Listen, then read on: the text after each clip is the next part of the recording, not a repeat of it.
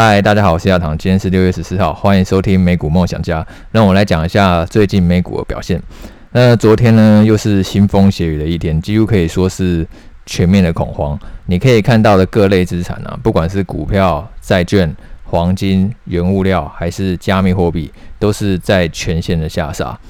然后币圈呢，更是只能用屠杀来形容。不管是比特币、以太币啊，单日跌幅呢都超过百分之十。然后，如果是那种更小的币呢，更不用说了，跌二十 percent、三十 percent 大有人在。所以痛苦都是比较出来哦。如果股市的下跌让你感觉很痛苦的话，那看看币圈，你会觉得说，哎，好像还好，因为币圈那种蒸发的速度只能用惊人来形容。当流动性枯竭的时候，大家一直想要去提现的时候，然后那种螺旋式的下跌，其实是非常恐怖的。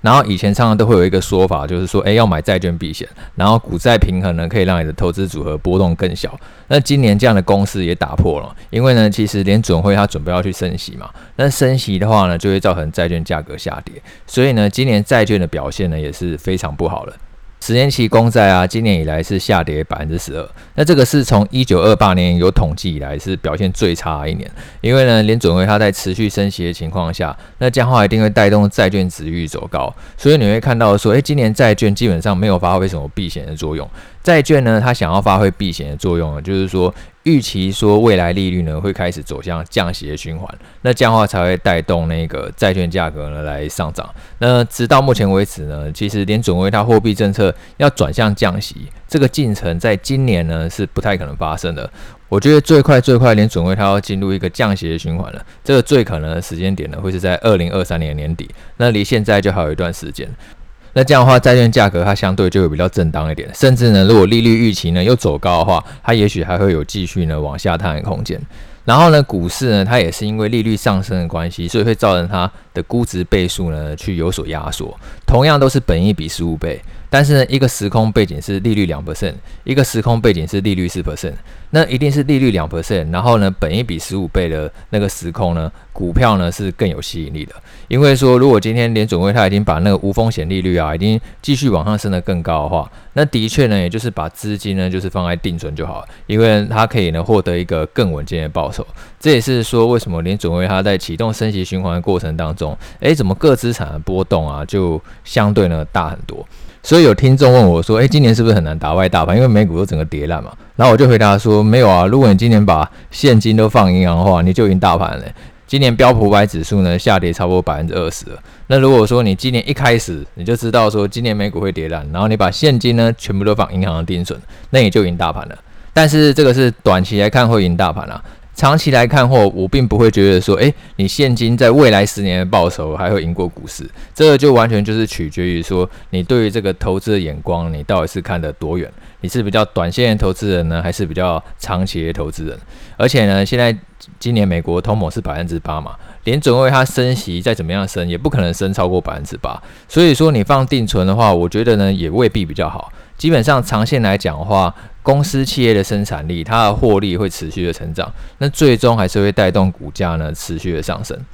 而且这种各类资产都在跌的情况啊，其实我觉得这比较就像是一个加速赶跌的过程，代表说这个时间不会太久，大家真的已经陷入一种全面恐慌的状况，等于说你不顾一切，就是说不管说这个资产是什么样类型的，你就全部都想要丢，然后一直想要换成现金。那通常这种恐慌的情绪呢就不会持续太久，只是在这个下跌的过程当中，当然就比较痛苦啊。那推动这波下跌的催化剂啊，最重要一个原因就是因为上个礼拜四啊，美国它又公布了五月 CPI，那年增呢是百分之八点六，那又创下了一九八一年十二月以来的新高。那四月的时候是年增百分之八点三，那那时候其实市场呢其实还发现说，诶，通膨好像有小幅下降，结果想不到五月一公布，结果又创了新高。那五月 CPI 它之所以会高于预期呢，最大原因是因为油价它就还是一直在高档震荡嘛。我们现在看到布兰特原油它就一直 hold 在差不多一百二十美元左右，所以说能源价格啊跟去年的同期比起来呢，是已经成长了超过三成。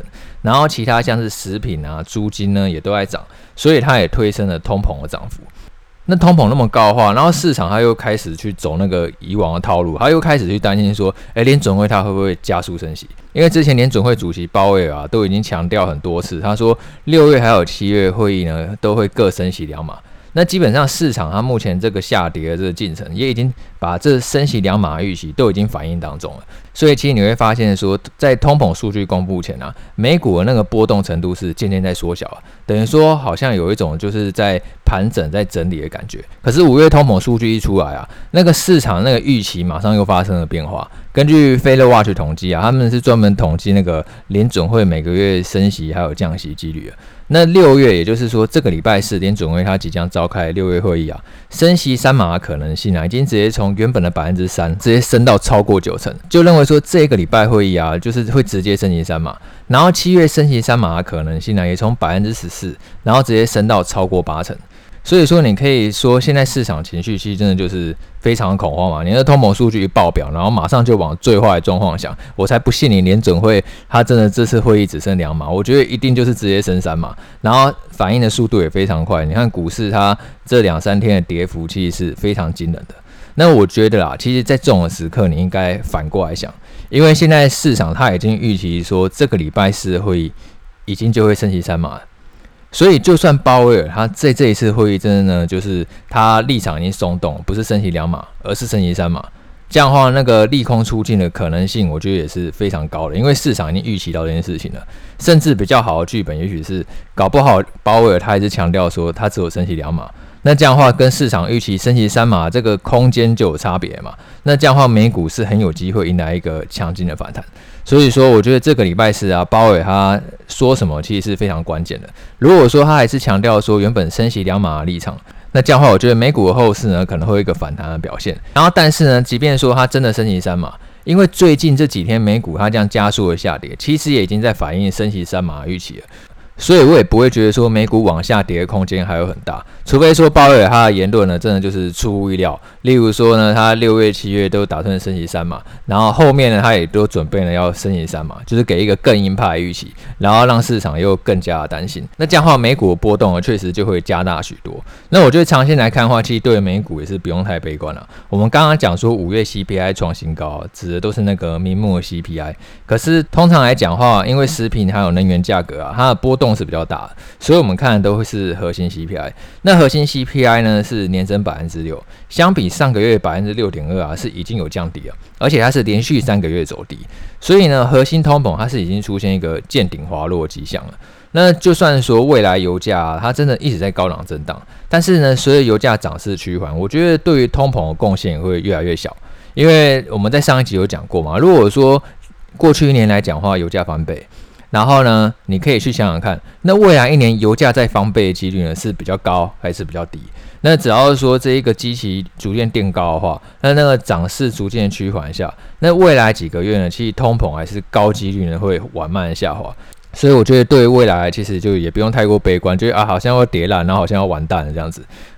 我最近呢、啊、有看到霍华德马克斯最新的采访，那我觉得其实还蛮值得看的。如果说你因为最近股市跌烂，然后造成说你整个心神不宁，然后心情不好，然后呢甚至觉得未来鸟无生机的话，我觉得其实你是可以去听听看的，看一下说这一些已经历经无数岁月的投资人啊，他们本身是怎么去看待市场，那这个会让你呢就是可以去更加理性的去做一个投资的决策。那我觉得他讲到几个重点，第一个就是说，他当然是强调说，他觉得股市长线来讲的话，还是一个有吸引力的投资。然后他看到股市继续下跌，他只会觉得呢越来越开心而已。因为继续下跌的话呢，虽然说是一个痛苦的过程，但是这代表是未来报酬率呢会更高。我们就讲一个最极端的例子啊，假设说，例如你真的很不幸，你今年就是遇到那个金融海啸，然后呢，股市准备要腰涨百分之五十，可是你现在回头看，你就算买在二零零八年的高点，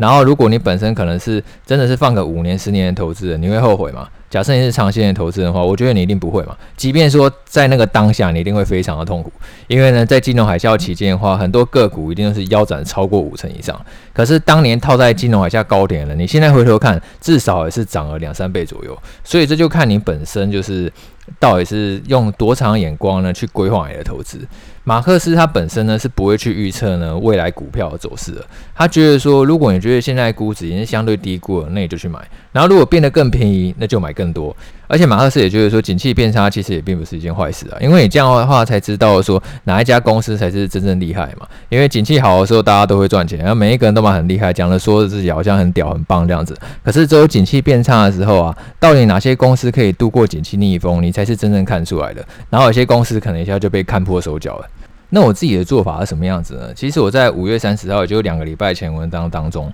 我就有提到说，因为各大指数啊，它即将面临前波高点压力，所以说很有可能会出现回档。那后来这个压力真的是过不去嘛，所以我自己上个礼拜呢，就把原本的加码部位呢去减码。那这个其实都有在之前专栏文章就已经做说明了。然后接下来呢，我就去观察说，那这波回档能不能去守住前低？如果说可以守住前低，然后或者说出现了跌破前低，然后成交量暴增的情况，我才会考虑重新加码。这个呢，就是我自己的做法，等于说我把自己原先加码部位啊，先减码一些。虽然说啊，我觉得对于长线投资人来讲的话啊，现在美股其实是一个相对低估的位置。我们刚刚讲的金融海啸的例子嘛，就算你真的套在金融海啸高点，你你之后也是赚钱的。可是短期内你还是要先活下来才行。很多人都是这样，他可能知道一年后会涨，但是他可能就是撑不过明天。那这样的话就会很痛苦嘛，因为你最难掌握永远都是一个市场的情绪，悲观是很有可能更加悲观的。所以说，我觉得呢，在这种时刻啊，你一定要记得你的投资组合是要充分分散的，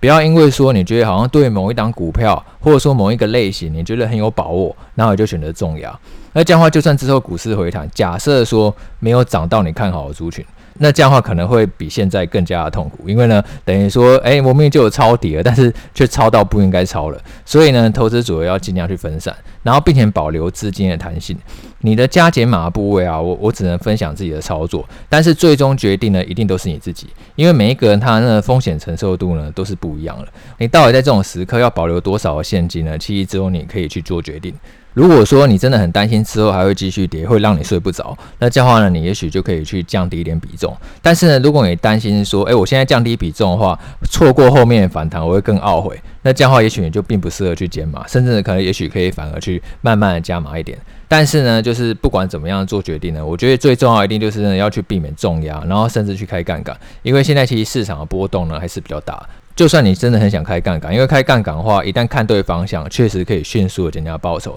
但是呢，一旦你看错方向，记得记得，你退杠杆的速度也要非常非常的快。一旦行情不如预期，就要赶快拆杠杆，千万不可以凹单。因为原本呢，其实只是小亏，但是因为你凹单，然后就直接变大赔毕业，那这样的话就是非常可惜的一件事情嘛。因为抄在最低点啊，从来都不是一件很容易的事情。没有人是可以预测未来走势的。马克思都说他不预测未来，那为什么你觉得你可以预测未来呢？重点是看 对时，你可以去保留获利，然后看错时可以去控制亏损。那这样的话才会就是你永远都有可以在股市呢生存的本钱嘛。那今年美股真的表现是非常的烂了。今年美股它标普五百指数已经下跌超过百分之二十，那这个是一九四零年以来最惨，就是上次那么惨，一定是在打第二次世界大战的时候。但是其实从历史经验来看的话，你现在下跌越多，未来报酬都会越高。所以说，只要说你可以去一直谨慎的去面对波动的风险，然后对未来保持乐观的话，我觉得一定迟早都会看到黎明的到来啊。这两年其实我们已经经历很多的事情嘛，像今年上半年的跌幅啊，已经创了过去八十几年以来的记录。然后前阵子不是道琼也连续八个礼拜下跌，也创了百年的记录。然后二零二零年，也就是差不多是两年前，我们还一起经历就是史无前例的熔断嘛，一个礼拜就熔断四次，短短两年已经经历了非常多的事情，而且都是非常少见的事情。等于说，其实过去的人其实也都没有遇过，当然在这两年当中，你就已经遇到那么多的事情。那我觉得这些都是未来成长的养分啊。最近我看到 Netflix 不是宣布说那个《鱿鱼游戏二》要开拍嘛？那其实现在真的就是比气场，你可以在这波活下来的话，那你一定就是未来赢家。好，那其实就先这样喽，祝大家投资顺利，我们下次见，拜拜。